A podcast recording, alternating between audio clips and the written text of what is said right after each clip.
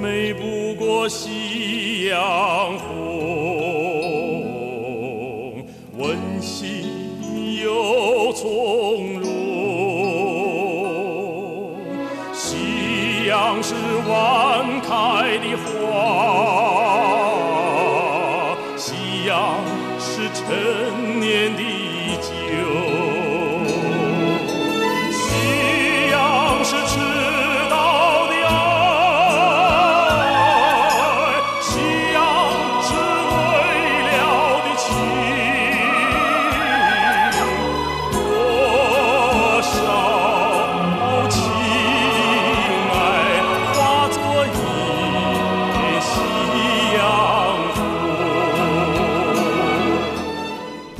十二点零八分，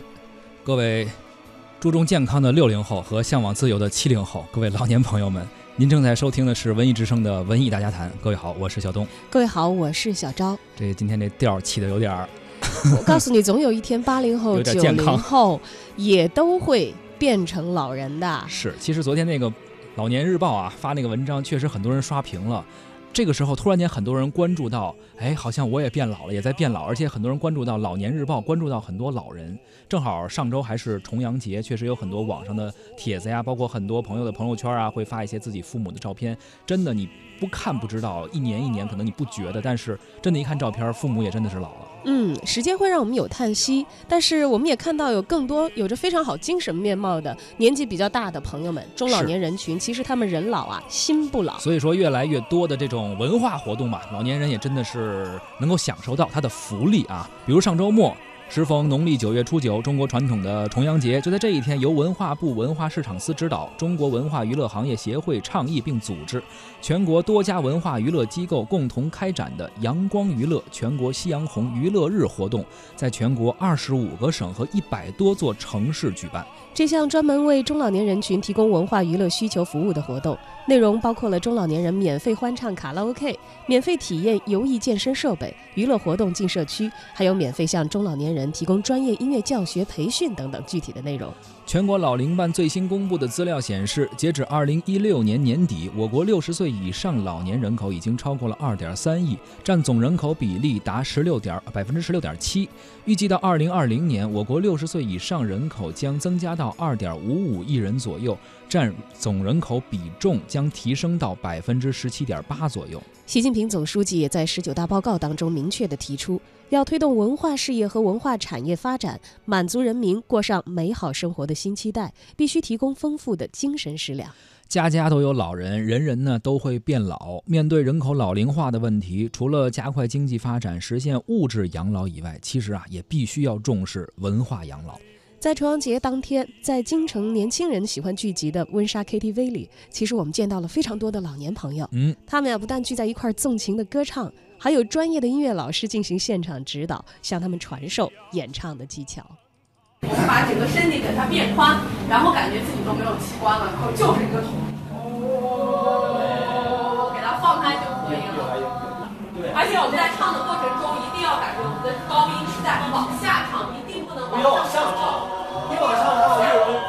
老师教学非常认真，非常认真，他们非常的乐意教，甚至呢，你看现在过了十二点了吧，你要是不停止，他们就陪着你。我六十一已经退休了，呃，我想我要有时间的话，我我非常喜欢来希希望来参与，更多的是来来唱唱歌，一个是我喜欢，还有现在把它作为一种养生，可能对于肺活量啊什么这些活动呢，对人的身体健康有好处。哎，另外呢，也充实我们老年生活。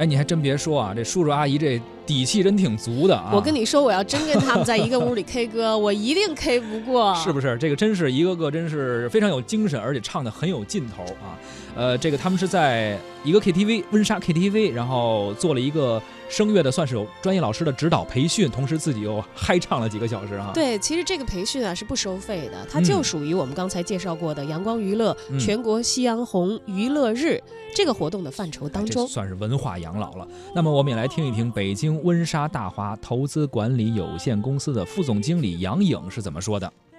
我们日常的这样的夕阳红卡的销售呢，是我们的一个常态化。就基本上我们是以比较低的价格会给到我们的中老年群这个人人群，每天每张卡会有三次的这样的一个欢唱的一个情况，时间是从早上九点钟到下午十八点，这么长的时间都可以在这里面实现，呃吃饭啊、唱歌啊，还有包括我们会提供教学。教学的话，我们现在是每一个月会有两次的这样的一个呃音乐课堂的这样的形式，给到大家有这样的一个声乐上面的这样的互动。呃，这个卡我们是针对五十岁的这样的一个夕阳红的一个中老年客群，他们需要带身份证来办理。现在我们也实现了在互联网上有一个平台，在互联网上的平台上来办理这样这张卡上，呃，也有很多的这种支付方式，也成为了我们广大的年轻的族群给到他们的爸爸妈妈的一个孝敬爱心的这样的一个渠道。你看看，不仅仅是重阳节那一段时间，其实像刚才杨颖所提到的全国夕阳红卡。是一个大家在平时只要家里有老年人都可以享受到的一个文化福利。嗯，怎么回事呢？这个卡，这是由中国文化娱乐行业协会发起和推出的。至今呢，这张卡已经联合了国内二百多家代表性的娱乐场所，覆盖二十三个省。预计每年呢，将向累计上千万人次的中老年人提供优惠的文化娱乐体验，属于一个公益的卡。确实是，用这个卡可以去很多的，包括这种 KTV 啊这样的娱乐场所，老年人的生活也能够非常丰富起来啊。那我们来听一听这个卡的一个。呃推出方中国文化娱乐行业协会的秘书长孔明，他是怎么说的？那这次的这个全国夕阳红娱乐日活动呢，是在我们今年七月正式宣布的这个呃阳光娱乐行动宣言和我们全国夕阳红卡的基础上，哎，我们组织的又一个围绕这个中老年人开展的这么一个公益的活动。那么从一六年起呢？啊，我们也是逐步摸索呢，建立起来了一套以围绕夕阳红为中老年群体定制的一个服务体系。这个体系呢有这么几个特点：一个呢是我们的娱乐场所的服务对象，从传统的青少年扩展到更广大的这种，特别是中老年的消费群体；第二个呢是我们这种娱乐产品，从传统的商业区域进入到更多的社区甚至乡镇。那第三个，我们这个变化呢，是说中老年人在娱乐场所的这种比较固有的、单纯的这种体验项目呢，慢慢的扩展到了像有健身啊、有教育培训呃融合的这么一个娱乐体验项目。所以这是我们一个呃体系上的一个变化。那么我们这个夕阳红卡呢，经过大概两年时间的一个摸索，现在已经在全国的二十三个省、七十座城市。啊，那近千家的呃娱乐场所可以去推行。当然，我们有一些呃在技术对接的过程当中，现在已经上线的差不多已经有两百家，还有很多在去做对接。我们预计呢，这个呃夕阳红卡每年能够服务的中老年消费群体呢，有将近千万的人次。那么未来的三年呢，我们还要跟更广大的这种呃娱乐行业的从业机构一起，啊，把我们的夕阳红卡。要推广到祖国的各个角落。同样呢，我们也会联合更多的这不同业态的娱乐机构啊，因为我们现在主要是以歌舞和游戏游戏为主啊。那未来呢，我们还联系更多的这种娱乐机构，让我们这个夕阳红卡的服务的内容更加丰富。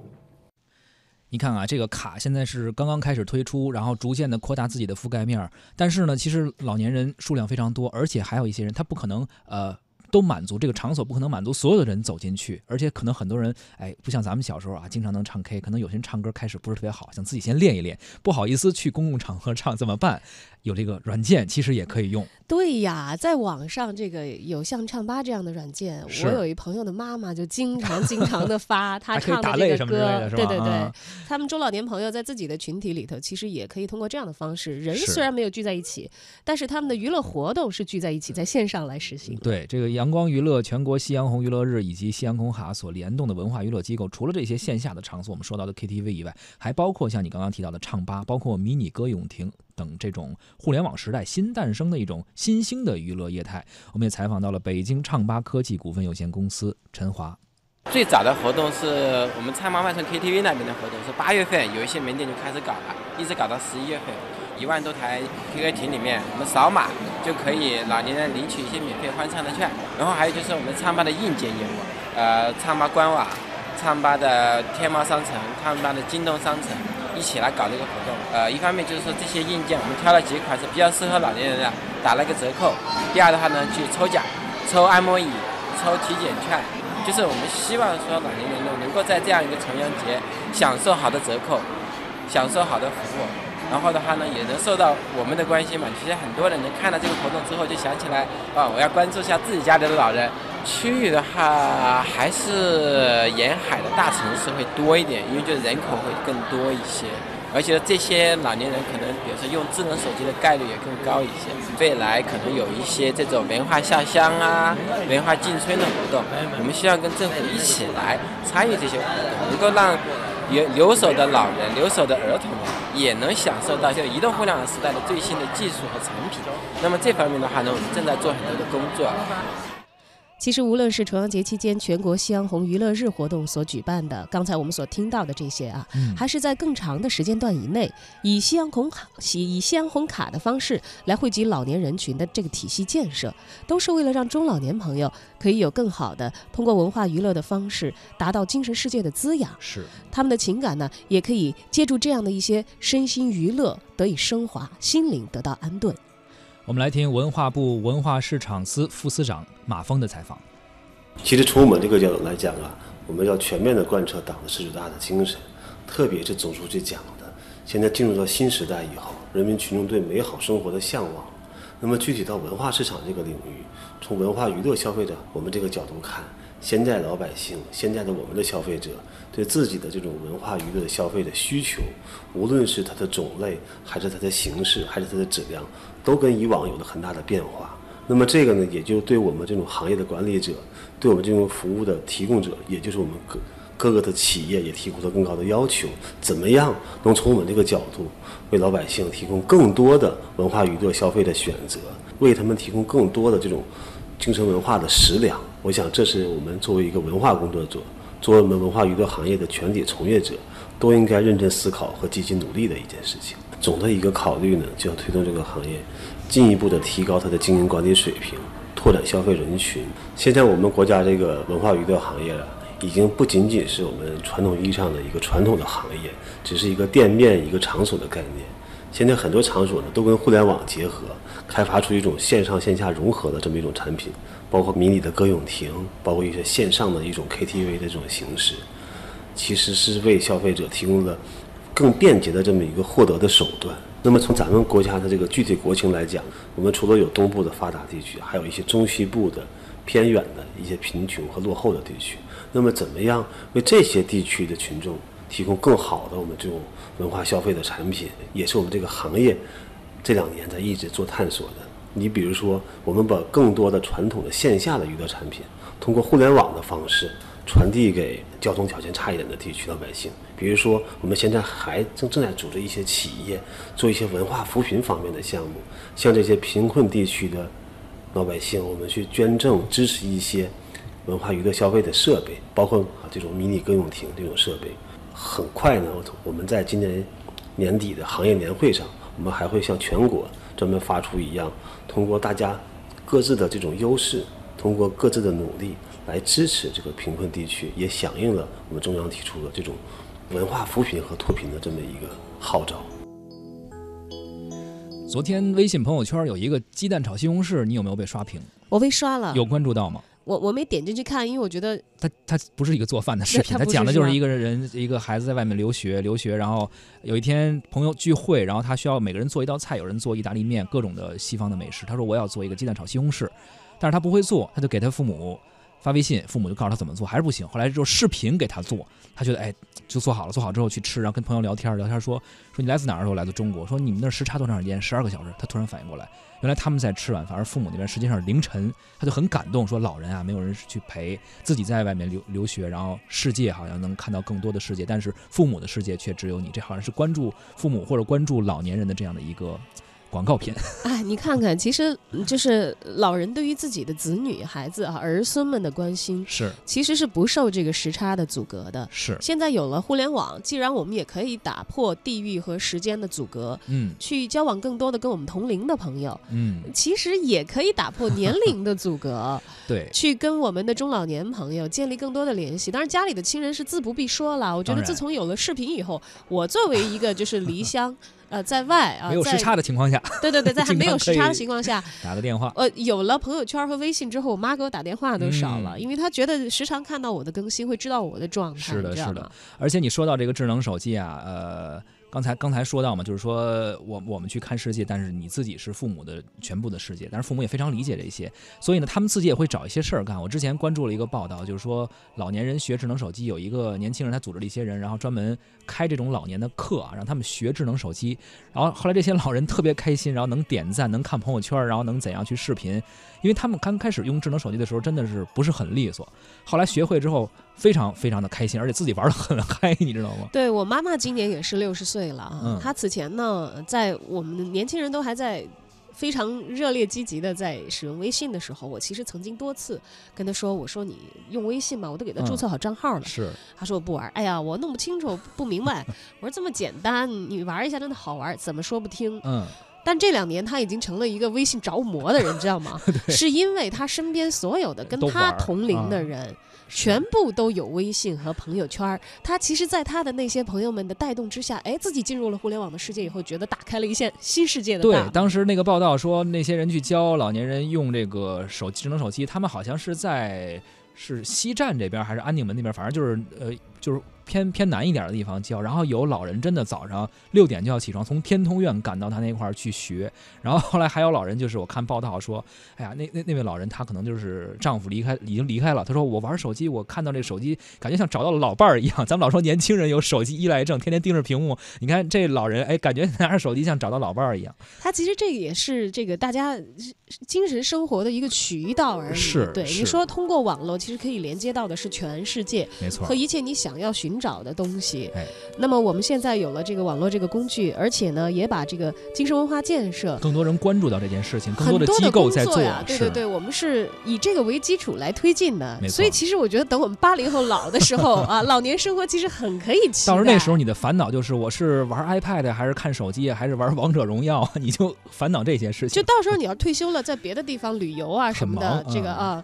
你你你不要随便的给我发微信啊，说不定我在睡觉呢。行了，上半时段我们就聊到这儿，下半时段小昭和小东继续和您聊文艺，咱们下半时段再见。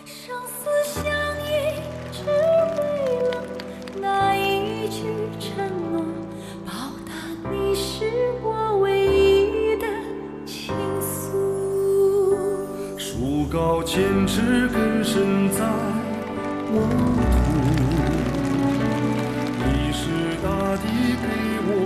相伴